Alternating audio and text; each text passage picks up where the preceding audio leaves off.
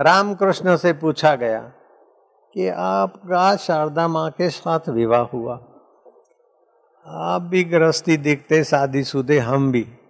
तो आपको तो काली माता मिलती है, बात करती है और आप गदाधर पुजारी जी थे। और गदाधर पुजारी के आगे माता प्रकट हो जाती है और माता ने कहा कि तोतापुरी गुरु से दीक्षा लो। तोतापुरी गुरु ने दीक्षा दी पहले तो दीक्षा लेने से इनकार करते थे कि, मैया, तुम मुझे दर्शन देते हो तो मुझे गुरु करने की क्या ज़रूरत है? तो मैया ने कहा कि, तुम मनोमय शरीर में हो, भाव शरीर में हो, भावना की तीव्रता होती तो मैं प्रकट होती हूँ, और फिर मैं अंतर्दान होती हूँ। तो अन्नमय, प्राणमय, मनोमय, मनोभावमय शरीर। उसके अंदर विज्ञानमय शरीर है, उसके अंदर आनंदमय शरीर है, उसके अंदर तुम्हारा अपना आपा है। ये ज्ञान तो गुरु की कृपा से ही होगा। तो गदाधर महाराज ने तोतापुरी गुरु से दीक्षा ली वही गदाधर महाराज तोतापुरी गुरु की कृपा से रामकृष्ण परमहंस कहलाए। ऐसे ही रामकृष्ण के चरणों में नरेंद्र आए, और विवेक जगा, वैराग्य की तीव्रता आई, और माँ से मांगा कि बस संसार का सुख सुविधा कुछ भी मांगने के लिए तो भेजा। लेकिन माँ ज्ञान दो, भक्ति दो, वैराग्य दो। तो विवेक वैराग्य बढ़ा तो आत्मा का साक्षात्कार हो गया। तो वो आत्मा परमात्मा दूर नहीं, दुर्लभ नहीं, पराया नहीं, लौकिक पुरुषार्थ की ज़रूरत भी नहीं।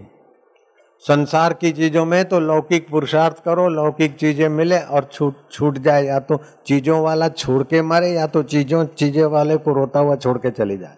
लेकिन भगवान भगवत प्राप्ति में ऐसा नहीं है। लौकिक पुरुषार्थ अथवा लौकिक अकल होशियारी की ज़रूरत नहीं। केवल भगवान को पाने की तीव्र लालसा हो जाए और सत्संग मिल जाए तो भगवान तो यूँ मिलते जय जय सिया राम महाराज। बंदगी का था कसूर, बंदा मुझे बना दिया। मैं खुद से था बेखबर, तभी तो सर घुमा दिया। वो थे न मुझसे दूर, न मैं उनसे दूर था। आता न था नज़र तो नज़र का कसूर था। बस ऐसी ज्ञान दृष्टि आ जाती है। पीतवा, ब्रह्म, रस योगिनो भूतवा उन्मत इंद्रोमपि रंकवत भाषित, अन्य से का वार्ता ऐसा नहीं कि साधु बाबाओं को ही भगवान मिलते, साधु बाबाओं के लिए ही भगवान है। ऐसा साधु बाबा भी नहीं बोलते, शास्त्र भी नहीं बोलते। भगवान सबके हैं। अपीचे दुराचारे भ्यो पापे भ्यो पाप कृतम गृहस्थी तो गृहस्थी, लेकिन दुराचारी और पापियों में भी आखिरी लाइन का कोई पापी हो। लेकिन भगवान को पाने की इच्छा कर ले, भगवान को अपना मान ले, साधु रेव समंतव्य उसको साधु भगवान मानते वो साधु है। क्योंकि उसने निश्चय कर लिया ना कि मुझे सच्चा सुख पाना है, सच्चे प्रीतम को पाना है, सच्चे हितेशी को पाना है।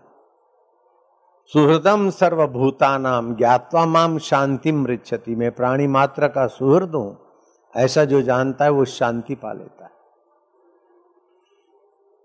तो सत्संग में आने से एक एक कदम चलकर आते हैं गाड़ी मोटर से एक एक यज्ञ करने का फल होता है। बैठते तो भक्ति योग का फल होता है, सुनते तो ज्ञान योग का फल होता है। और सत्संग में जब सामूहिक कीर्तन करते तो तुमुल ध्वनि पैदा होती क्यों महाराज जी? और तुमुल ध्वनि से पापी से पापी, नास्तिक से नास्तिक आ जाए तो जैसे संक्रामक रोग की आभा में आया हुआ व्यक्ति न चाहते हुए भी रोगी हो जाता है ऐसे ही नास्तिक न चाहे तो भी भक्तों के कीर्तन के वाइब्रेशन में आने से उसके पाप ताप निवृत्त हो जाते और मुफ़्त में उन्नति हो जाती है। एक बहरा था और अंधा भी था। महावीर आए थे, किसी को बोला, ये हल्ला गुल्ला सावश्री नगरी में किस बात का है? क्या राजा का जन्म दिवस है? या राजा को बेटा बेटा हुआ है? उसका कोई महोत्सव है? बोले, नहीं, न महोत्सव है बेटे का, न जन्म दिवस है। संत महावीर आए इसीलिए लोग भागे भागे जा रहे हैं कथा में बैठने को। तो मुझे मुझे ले चलो। अरे, हैं? तुमको ले चले, तुम क्या करोगे? आँख से तो देखोगे नहीं और बहरे हो तो सुनोगे भी नहीं। बोले, मैं तो बहरा हूँ, अंधा हूँ। लेकिन संत की नज़र पड़ेगी और सत्संगी सुनेंगे, उनका धक्का मुक्का तो लगेगा, कम से कम। सुनने वाले और देखने वालों का सानिध्य तो मिलेगा। और उस व्यक्ति को ले गए और फिर कथा कहाँ पहुँची मैं आज बताऊँगा आपको। कहाँ कहाँ ऊंचाई हो जाती। दूसरा, अहमदाबाद के पास में 25 किलोमीटर के अंतर पर, प्रताप भाई, कुंवर बाई माँ के कुख से अंधा बालक पैदा हुआ। दस साल की उम्र में तो माँ बाप छोड़ के चले गए। अब वो बच्चा ढपली बजाए और अहमदाबाद से बड़ौदा की और लोकल गाड़ियाँ चलती थी। वो आधी बड़ौदा तक नहीं जाता, आधे तक जाके फिर शाम को वापस आए। किसी सत्संगियों ने कहा कि सूरदास, क्यों इतनी ठोकरें खाता है? बोले, पापी पेट है, माँ मर गई, बाप मर गए, अंधा हूँ। पेट के लिए करता है तो चल, हम सत्संग में जाते सत्संग सुनने को चल। भोजन तो वहाँ हो ही जाता है, भंडारा होता है। पंगत लगती है, जय जय सियाराम, जय जय सियाराम बालकों के बीच बैठ जाओ तो क्या भूखा रखेंगे? भोजन हुआ। सत्संग में एक दिन हुआ, दूसरा दिन हुआ, तीसरा दिन तो सत्संग से ये पता चला कि नाम जपत मंगल दिशा दसो हूँ। जब ही नाम हृदय धरो भयो पाप को नाश, जैसे चिन्ह की आग की पड़ी पुराने घास। नाम की महिमा और वो किसी सदगुरु के द्वारा मिल जाए तो गुरु मंत्र। और गुरु मंत्रो मुखे यस्य तस्य सिद्धि न अन्यथा गुरु लाभात सर्व लाभो, गुरु हीनस्तु बालिशा। भगवान शिव जी ने कहा, पार्वती को वो वचन सुना। सत्संग के समय शाम को महंत भाईदास जी महाराज को प्रार्थना किया कि बाबा जी मुझे गुरु मंत्र दो। ईमानदार महंत थे। ऐसे ही महंत नहीं बनते। कुछ न कुछ सदगुण होता है। क्यों महाराज जी? कुछ न कुछ सदगुण की विशेषता होती है, तभी महंत बनते। आली मवाली महंत नहीं बन जाते। और कोई गलती से बन भी गया तो फिर दूसरे महंत बोलते तो ऐसे ही है। जय जय सियाराम। महंत भाईदास ने कहा कि देखो बेटे, मैं तो कथाकार हूँ, मैं तो कथा बाजता हूँ, भगवान के तरफ़ कोई की प्रीति हो जाए। मैं संत नहीं हूँ, मैं मंत्र विज्ञान का ज्ञाता नहीं मंत्र में क्लिक होता है, मंत्र का ऋषि होता है, मंत्र का देवता होता है। और इष्ट मंत्र की सिद्धि वाला कोई महापुरुष मंत्र दे ना तो तेरा भला होगा। तो उस सूरदास बालक ने, will will find a way जहाँ चाह वहाँ रहा। किसी महापुरुष को खोज लिया, विनंती की और मंत्र लिया। मंत्र देने वाले संत ने बताया, हम भी बताते हैं वो विधि। तुरंत ये सक्रिय हो जाते हैं केंद्र। पाँच शरीर, सात केंद्र और बाईस नाड़ियाँ, उस पर सीधी असर पड़ जाती है। दीक्षा देने की कला हो तो। तो वो सूरदास प्रीतम थोड़े ही दिनों में उसकी सुषुप्त शक्तियाँ जगी और महाराज भीख मांगने से पेट भर रोटी मुश्किल मिलती थी। अब तो जरा सा बोले और लोग महाराज महाराज कहने लगे। मुंड मुंडाए तीन गुण सिर की मिट जाए, खाज खाने को लड्डू मिले, लोग कहे, महाराज महाराज। अब तो महाराज महाराज महाराज।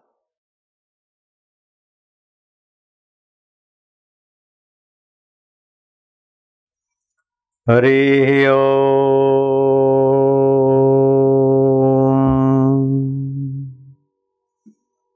हरि ओ।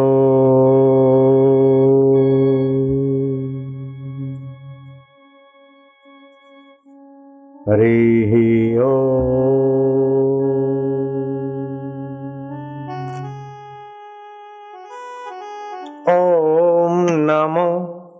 भगवते वासुदेवा।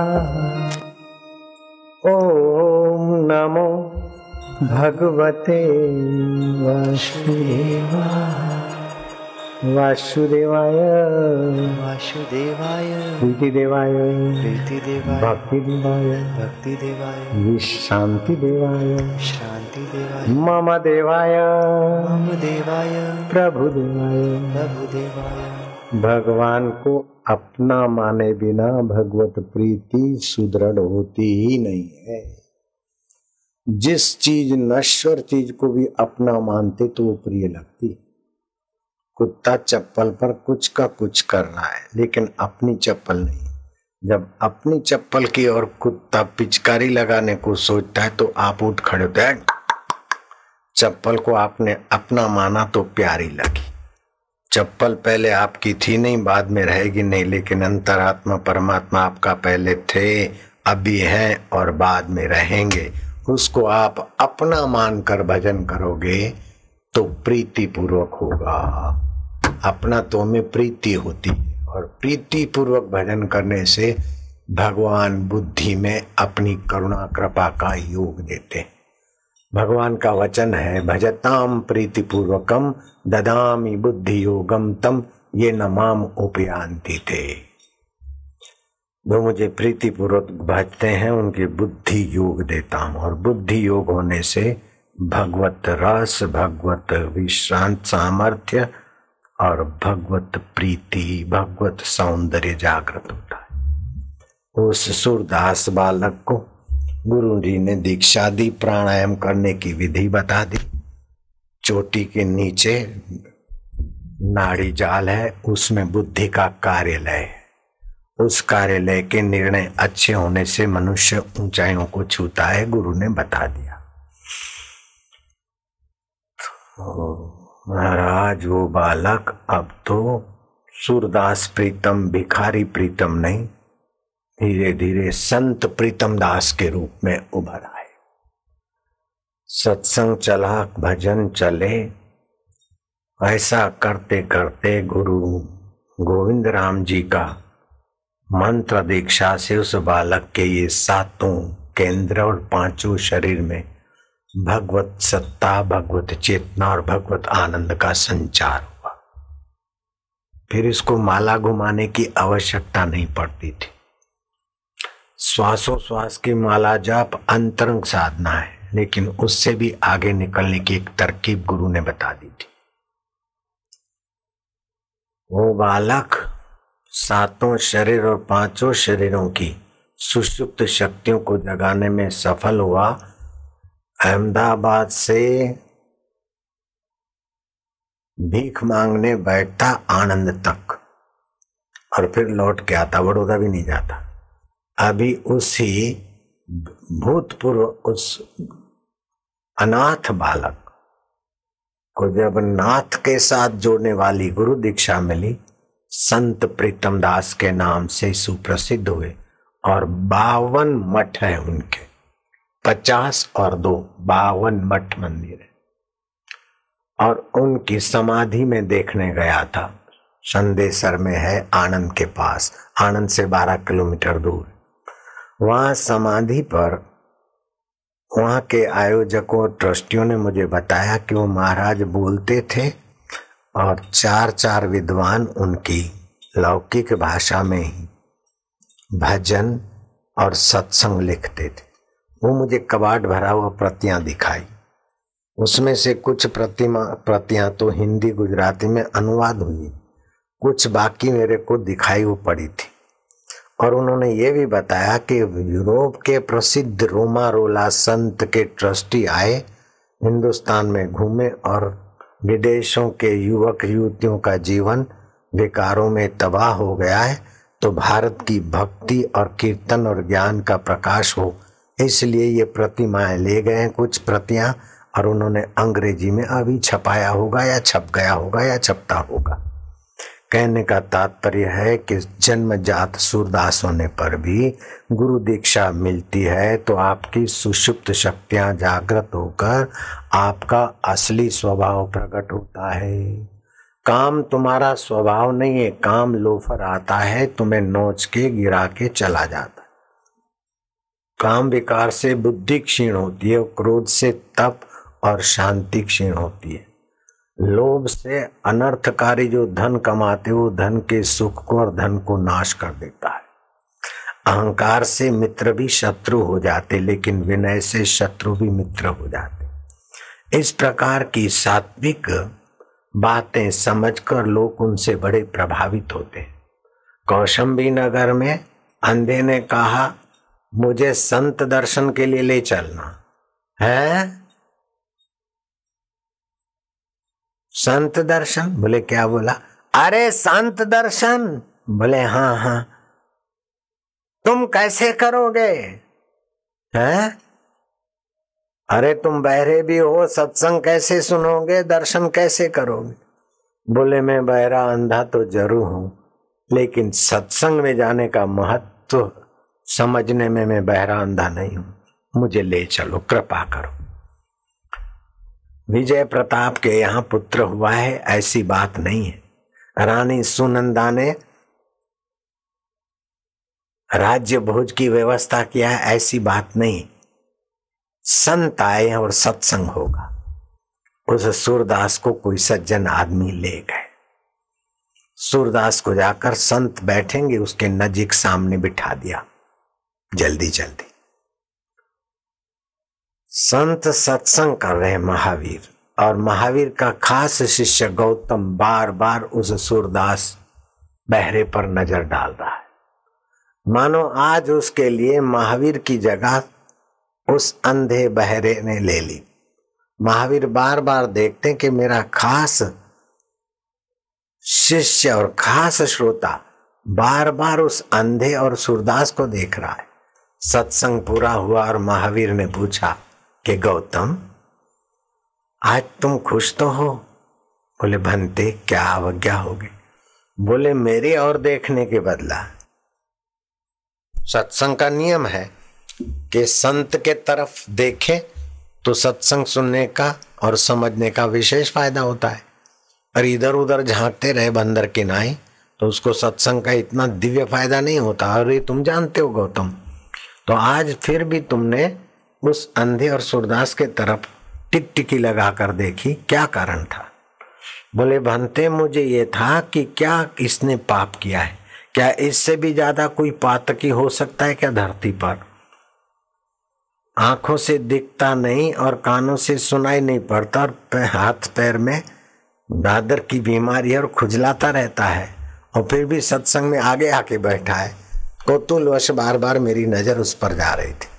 तब महावीर ने गंभीर वाणी में कहा कि इससे भी ज़्यादा पाप आत्मा कौशम्बी नगर के राजा विजय प्रताप के यहाँ जन्मा है। रानी सुनंदा जानती है और उसका पति और एक दाई जानती। वो लड़का ऐसा जन्मा है कि उसके हाथ नहीं है, पैर नहीं है, पेट मोटा है, चेहरा भयंकर है, सिर बड़ा मोटा है और लपाक लपाक खाता है राब राब जैसी चीज़ सुनंदा उसके मुँह में डालती है। एक तरफ़ से राब मुँह में पड़ती और दूसरे तरफ़ से कल की राब का गंदगी निकालता है, उसके पहले नहीं। ये तो रानी सुनंदा की पुत्र ममता है जो उसको पाल रही है, किसी को पता नहीं। और तल घर में ही बच्चा की प्रसूति हुई, वहीं पड़ा है।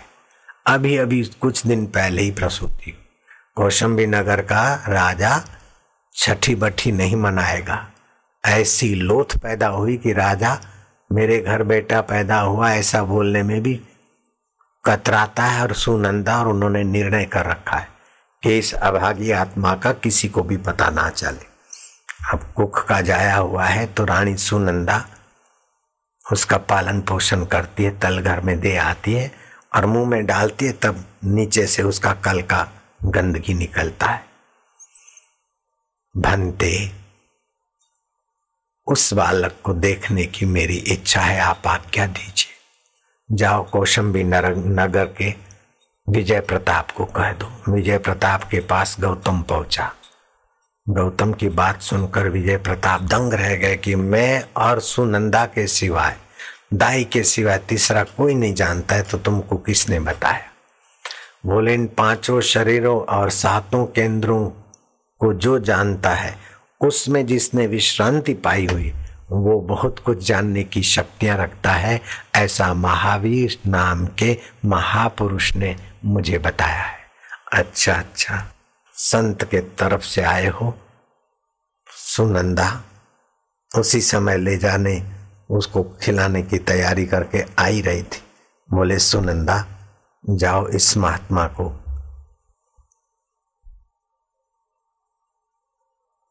राजा बोलने में भी बहुत संकोच आता था। बेटे का नाम रखा था मकराक्ष। राक्षस हो गया पूर्व काल में मकराक्ष। ऐसे राक्षसी प्रतीक मकराक्ष को तो खाना देने को जाती तो उस गौतम को ले जाओ, संत के शिष्य। रानी ने कपड़े की ले जा दी महाराज। नाक को बाँध दो मुँह को फूमटी बाँध। दो और कान बान बाँध दो गंदी कीटाणु है, गंदा वातावरण है। आपको क्या सूझी के उस आत्मा को देखने को आए हैं? चलो, कल घर में ले गई तो बदबू बदबू मक्खिया मक्खिया। जो ही रानी ने मुँह में डाला, त्यों पूर्व के अनुसार शरीर से धड़क भड़क करती हुई मैला निकला और लपकारे मार रही थी उसकी जीव जल्दी देखकर खिलाकर रानी बाहर आई और गौतम भी आए। गौतम जाकर महावीर के चरणों में गिरे कि प्रभु, ऐसा तो कौन सा उस बालक का अभी जो राजा के घर जन्मा है तो ऐसा कौन सा पुण्य है जो राजघर में जन्मा? और ऐसा कौन सा पाप है जो उसको हाथ ही नहीं, पैर नहीं और लपकारे राक्षस की नहीं मार रहा है?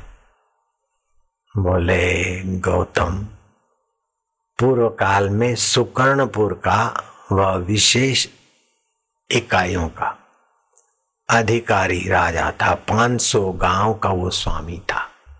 प्रजा का पालन करने की ज़िम्मेदारी से हटकर प्रजा की युवतियाँ, सुंदरियाँ को अपनी बाहुओं में लेता और अपने रथ सजाकर सैर करने जाता।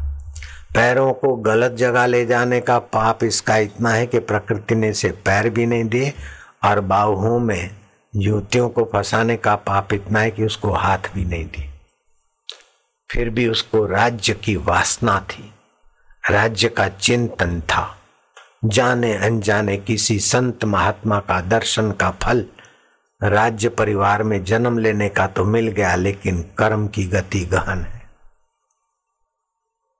तब महावीर के शिष्य को पता चला कि जगत में कितनी भी चतुराई करके कोई बुरा काम करे, देर सबेर उसको बुरा फल भोगना पड़ता है। और कोई देखे ना देखे और अच्छे काम करता है तो उसकी बुद्धि में भगवान प्रीति देते हैं, भगवान निमित्त काम करते हैं तो। और फिर उसे भक्ति, साधना, विवेक मिलता है और भगवान की अहेतु की कृपा से वो अपने दिव्य वैभव को पा लेता है। आपके अयोध्या में कनक मंदिर की कथा है। श्यामा घोड़ी ठाकुर जी का रथ खींचने की सेवा में लगाई गई थी। उस श्यामा घोड़ी के बुढ़ापे के कारण व्यवस्थापकों ने, अनमुखियाओं ने उसे टीकमगढ़ भेजने का निर्णय किया। घोड़ी के शरीर में, कुत्ते के शरीर में, ऊँट के शरीर में भी भगवान की भक्ति किया हुआ कोई चुक करता है तो नीच शरीरों में आने पर भी उसकी ऊँची भक्ति उसकी रक्षा करती रहती। राजा भरत जिसके नाम से अजनाब खंड भारत कहलाता है, उनका हिरण का चिंतन हिरण के शरीर में ले गया। लेकिन एकादशी के दिन वो घास पत्ती नहीं खाते। हिरण का शरीर छूटा तो ब्राह्मण के घर जन्मे और उनका नाम भरत रखा गया। इन ऐसी जड़ता का नाटक किया तो लोग उनको जड़ भरत कहने लगे। और श्यामा घोड़ी को पता चला कि मुझे अयोध्या की पुण्य भूमि से हटाकर अब टीकमगढ़ जो संस्था की जगह है, वहाँ भेजना है। उस घोड़ी ने दाना पानी छोड़ दिया। लेकिन अधिकारियों ने तो रेलवे में बुकिंग कराकर चारा पानी डालकर एक डब्बे में छोड़ के आए। लेकिन भक्त आत्मा घोड़ी की ऐसी पुकार कि बिल्टी वालों के पास बिल्टी की नकल है, स्टेशन मास्टर दंग रह गया। घोड़ी रवाना किया, फिर ये डब्बा इधर कैसे? खोला तो घोड़ी, श्यामा घोड़ी मरी सी मालूम हुई। स्टेशन मास्टर घबराया और ये कनक मंदिर के संचालक को आकर कहा कि वो हमारे आदमी जिस बोगी में घोड़ी को रखा गया था, वो बोगी का जोड़ना ही भूल गए। अब वो घोड़ी मरी हुई है। आप लोग इसे अयोध्या जी तीर्थभूमि में कहीं गाड़ कर दफना दो। टीकमगढ़ अब क्या ले जाए? अधिकारी आए, महाराज, क्या भगवान की भक्ति और भगवान की लीला, पशु शरीर में भी भक्त वसल भगवान को, कैसे हम उनकी लीला को और उनकी करुणा कृपा को भूल सकते हैं। अधिकारियों के साथ घोड़ी की सेवा करने वाला वो भी आया। देखा तो घोड़ी मरी सी दिखती है। वो समझता था कि घोड़ी कोई साधारण नहीं है, श्यामा घोड़ी। उसके कान में कहा कि अब देख टीकमगढ़ जाने वाले बोगी ही लगी नहीं। तूने तीन दिन से दाना, पानी, सत्रह तारीख का तेरा बुकिंग था। चौदह तारीख से तूने खाना, पानी छोड़ दिया। अब तेरी भक्ति भगवान ने स्वीकार कर दी, अधिकारी धोखे में रह गए और ये डिब्बा लगा ही नहीं। अभी तू अयोध्या में है, श्यामा। अब तूने प्राण चढ़ा दिए हो तो प्राण नीचे ले आ। मृतक होने की लीला की हो, अथवा तू मर भी गई हो तो तेरा शरीर इधर उधर घूमता हो तो फिर इस शरीर में आ जा। श्यामा, नहीं तो हम तुझे धकेल धकेल के उठाकर घसीट के थक जाएँगे। तेरे अंदर प्राणों का संचार कर दे और उठ खड़ी हो जा। सिर थप थपाया, कान में फिर फिर से कहा, मानो नींद में पड़ी हुई श्यामा घोड़ी ने करवट ली और हुंकारती हुई खड़ी हो गई और कनक मंदिर तक चलकर आई। ये तुम्हारे अयोध्या वासी पुराने लोग जानते जो लोग जानते हैं, हाथ ऊपर करो। ये कथा जिन्होंने सुनी सुनाई होगी, वो हाथ ऊपर करो। कई साक्षी है इस बात के।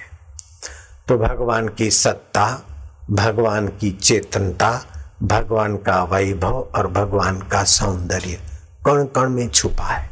इन विकारों ने उस पर काई जमा दी है। फिर भी वो सत्ता और वैभव प्राणी मात्र के अंदर छुपा है। सत्संग में जो लोग आते हैं, उनका बड़ा सौभाग्य होता है कि वे भगवान की उस सत्ता को, वैभव को पाने के तरफ़ विश्वास करके चल पड़ते कोटा और जयपुर के बीच एक छोटा सा तीर्थ है। उस तीर्थ में गए नारायण शर्मा, उनके साथी। एक भिखमंगे को देखकर नारायण शर्मा दंग रह गया। आखिर जिज्ञासा ज़ोर पकड़ी और भिखमंगे छोरे से पूछा, लेटा था, पड़ा था, पैर कटे थे? कि तेरे पैर एक्सीडेंट में नहीं कटे होंगे? घुटनों के ऊपर के भाग से बराबर सीधी लाइन में दोनों पैर कटे तो ये पैर कैसे कटे, तू बता सकता है? सच। बोले, बाबूजी, मैंने अपने हाथ से अपने पैर काटे। मैं बकरी चरावा था। पंद्रह सोलह साल का था, बड़ा उद्यमी लड़का, उत्पात करता था। कुहाड़ी रखता था साथ में, हम मेरे बराबरी का कोई नहीं। बड़ी हेकड़ी थी मुझे। बकरियों के लिए कहीं डाली वाली काट के फिर कुहाड़ी लेकर जंगल में भटक रहा था। एक हिरणी ने मासूम बच्चे को प्रसूति दे रही थी। प्रसूति उसकी पूरी हुई न हुई और मैं जा धमका।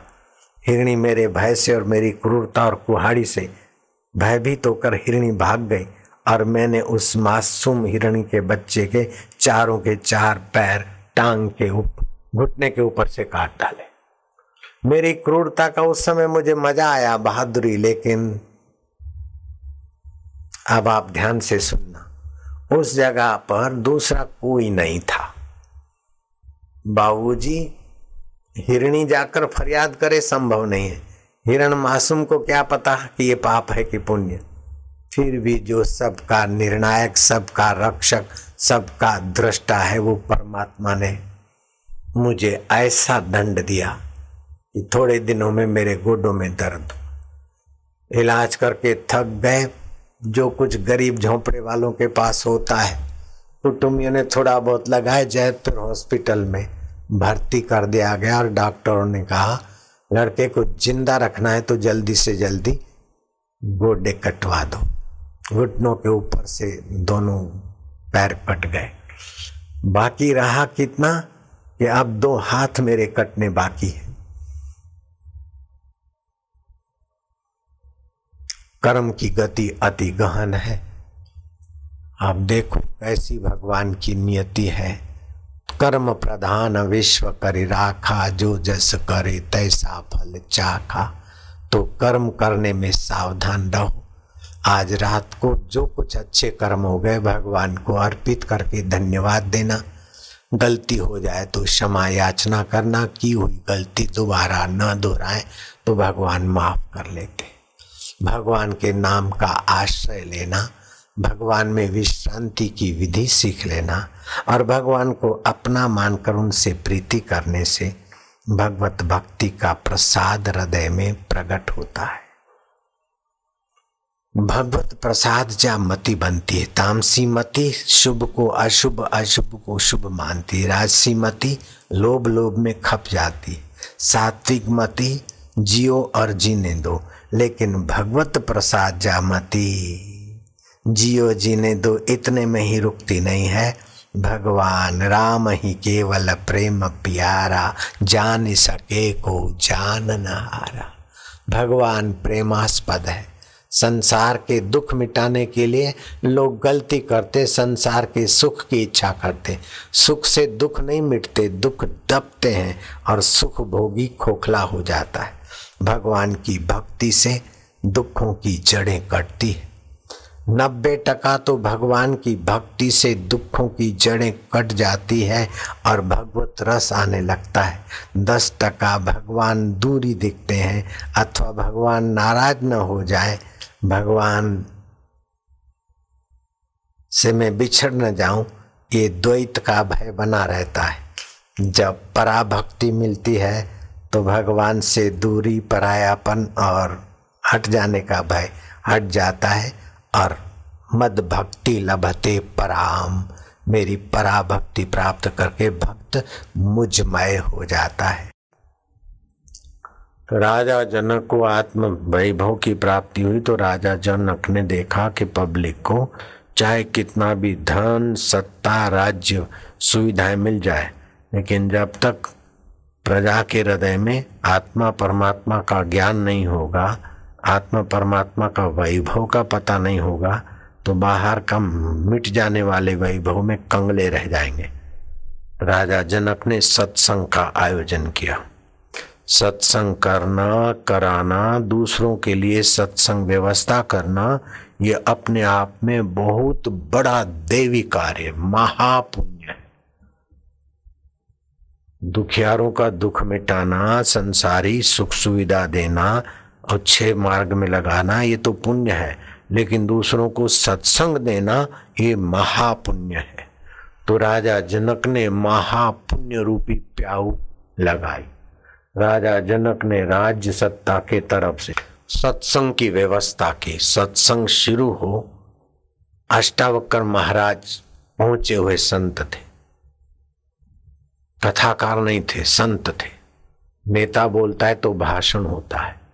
प्रोफेसर बोलता है तो लेक्चर भाषण होता है। कथाकार बोलता है तो कथा होती है, लेकिन संत बोलते तो सत्संग बन जाता है। अष्टावकर संत का सत्संग होना था। इतने में तो एक काला, मूछों वाला, जंगली बड़ा सांप। समझ गए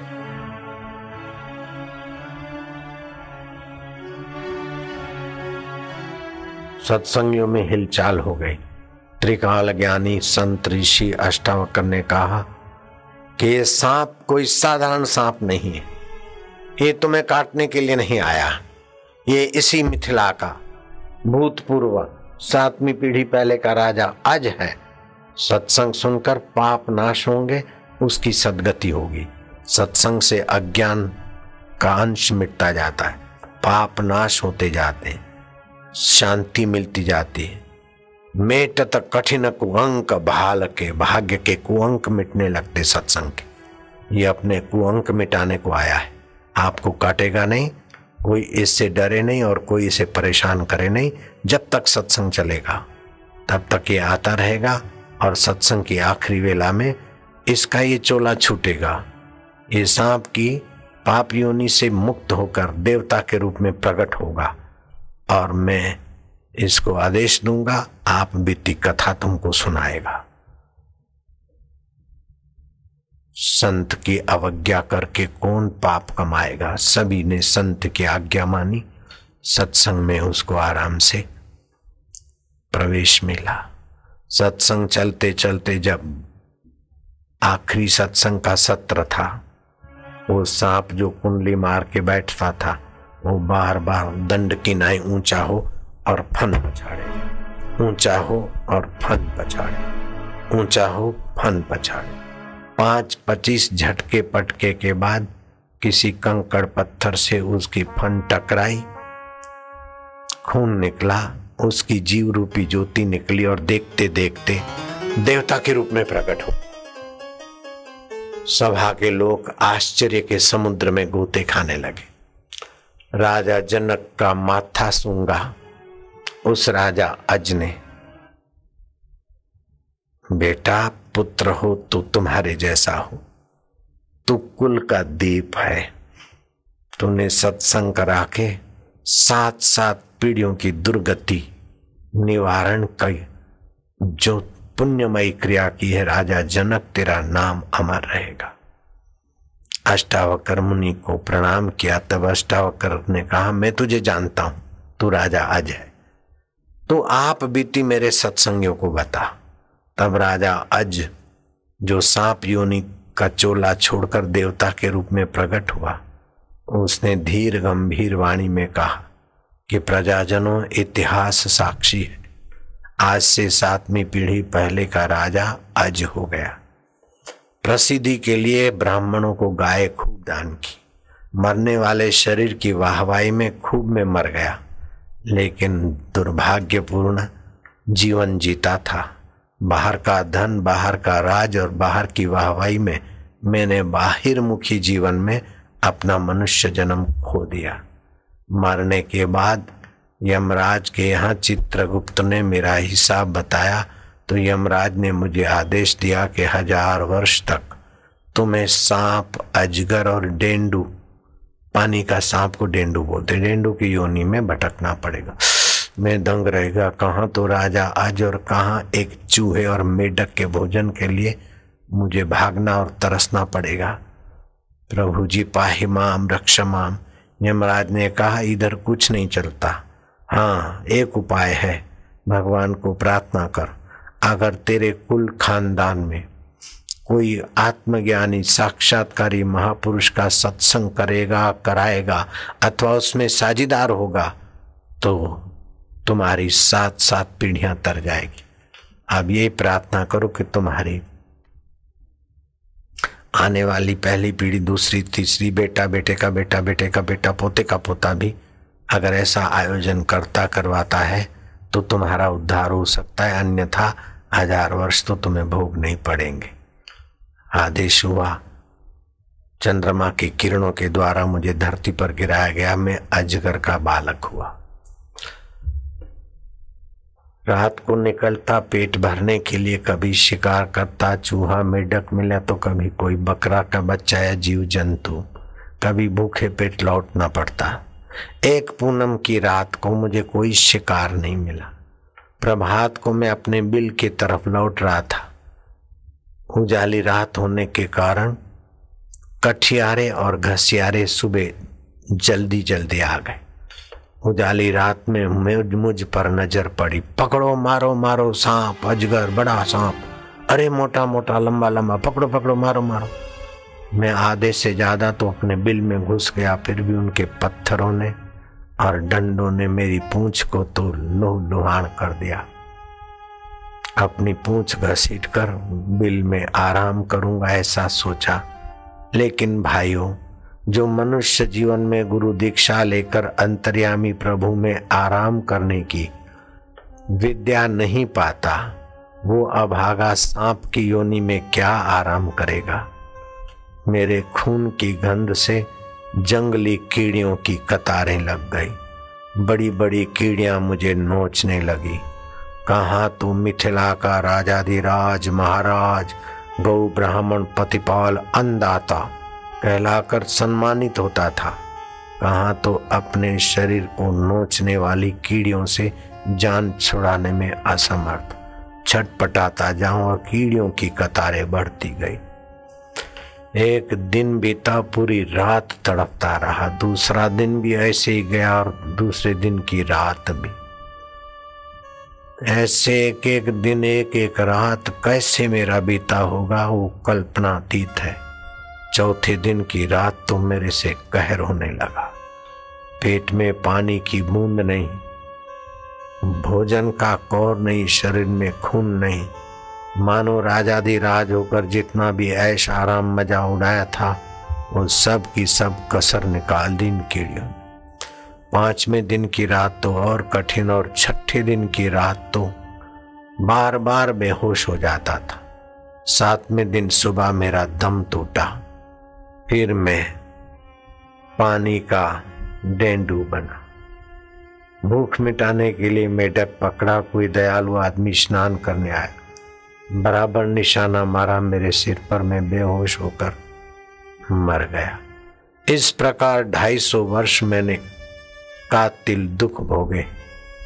लेकिन बेटा, जनक का मंगल हो, जिसने ब्रह्म ज्ञान के सत्संग का प्याऊ लगाकर जनकपुरी के लोगों की साथ साथ पीढ़ियाँ तारने का दैवी कार्य किया और अपनी भी पीढ़ियाँ तारी। जनक बेटा, तुम्हारा मंगल। हो सभा के लोग दंग रह गए। ये सत्संग सुनने से ज्ञान बढ़ता है, प्रेमा भक्ति आती है। चित्त में विकार क्षीण होने लगते हैं। केवल उतना ही फ़ायदा नहीं, सत्संग से बेमाप लाभ होते हैं। इसीलिए भगवान राम शिव जी को हाथ जोड़कर प्रार्थना करते हैं कि प्रभु, आप अयोध्या में पधारे हैं, दर्शन दिया है, मुझे एक चीज़ की कमी खटकती है। शिव जी बोलते, राम जी, तुम मांग लो, अयोध्यापति, अयोध्या में किस चीज़ की कमी बोले, धन, धान्य और लोक, लोगों का स्वभाव सब बढ़िया है, लेकिन एक चीज़ की कमी राम, मांग लो राम जी कहते हैं, प्रभु, हमें आपके इस श्रृंगार रूपी सर्प नहीं चाहिए। आपके मुंडों की माला नहीं चाहिए।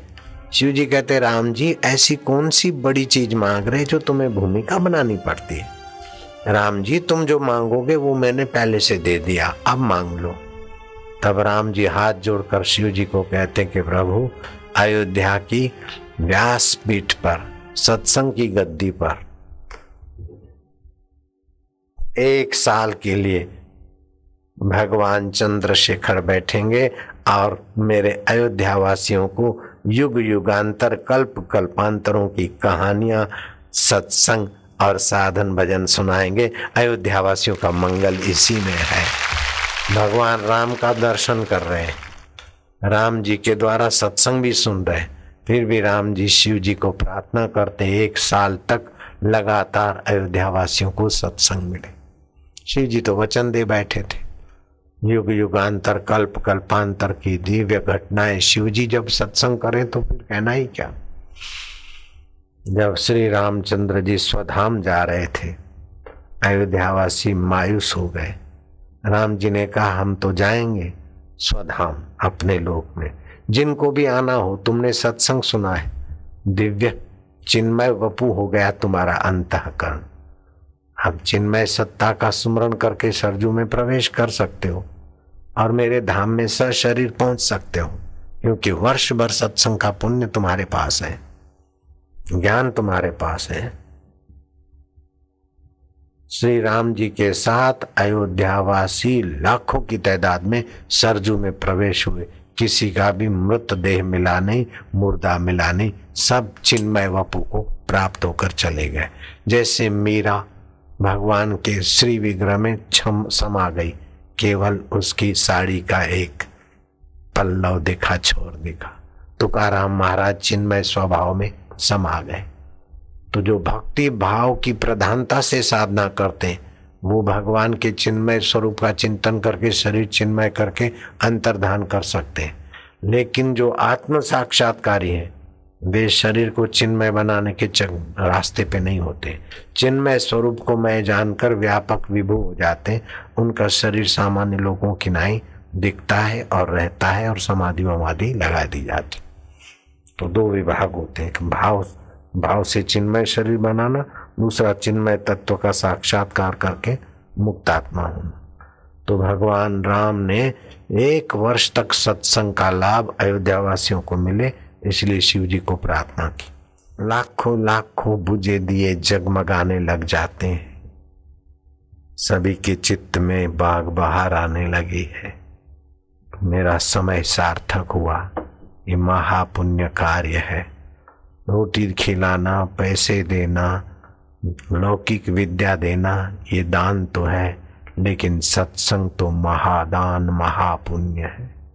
कन्यादान सुवर्ण दान गौदान, अन्नदान, ये सब दान अपनी अपनी जगह पर है। लेकिन ब्रह्म ज्ञान का सत्संग दान उसकी बराबरी कोई कर ही नहीं सकता है। तो भगवत कथा का ध्यान मिलता रहे। राजा आज देखते देखते सुशील और पुण्यशील पार्षद प्रकट हुए। अष्टावकर मुनि से प्रार्थना किए। महाराज, हम तो हमारी सूक्ष्म व्यवस्था से जीवात्मा को ले जाते हैं, स्वर्ग वाले को, स्वर्ग में नरक वाले को जमदूत पकड़ के ले जाते लेकिन आपके पुण्य प्रताप से हम इनको अपने मन माने ढंग से तो नहीं ले जा सकते, इसलिए हम प्रकट होकर प्रार्थना करते हैं कि हमारा ईश्वरीय नियम का जो कार्य है, उसमें आप आशीर्वाद दें, संकेत करें। अष्टावकर ने हाथ से आशीर्वाद और सम्मति बख्शी, विमान में बिठाकर राजा अज को स्वर्ग के तरफ़ पुण्यशील और सुशील पार्षद लिए जा रहे जहाँ तक दृष्टि पड़ी, तहां तक राजा अन... जनक ने उन्हें विदाई दी। तुम्हारे घर में भी कोई आए, दो मीठे वचन बोल लेना। कुछ खाने को दे देना। अगर खाने की सुविधा न हो तो पानी का प्याला इधर देना। जब वो जाए तो चार कदम उसके साथ विदाई देना, मीठे वचन बोलकर, ये गृहस्थी जीवन का पुण्य और आदर्श जीवन है। तुलसी मीठे वचन से सुख उपजे चहु और। कौआ का धन हरे, कोयल का को दे, मीठे वचन बोल के जग अपनो कर ले। तू तड़ाके की भाषा नहीं।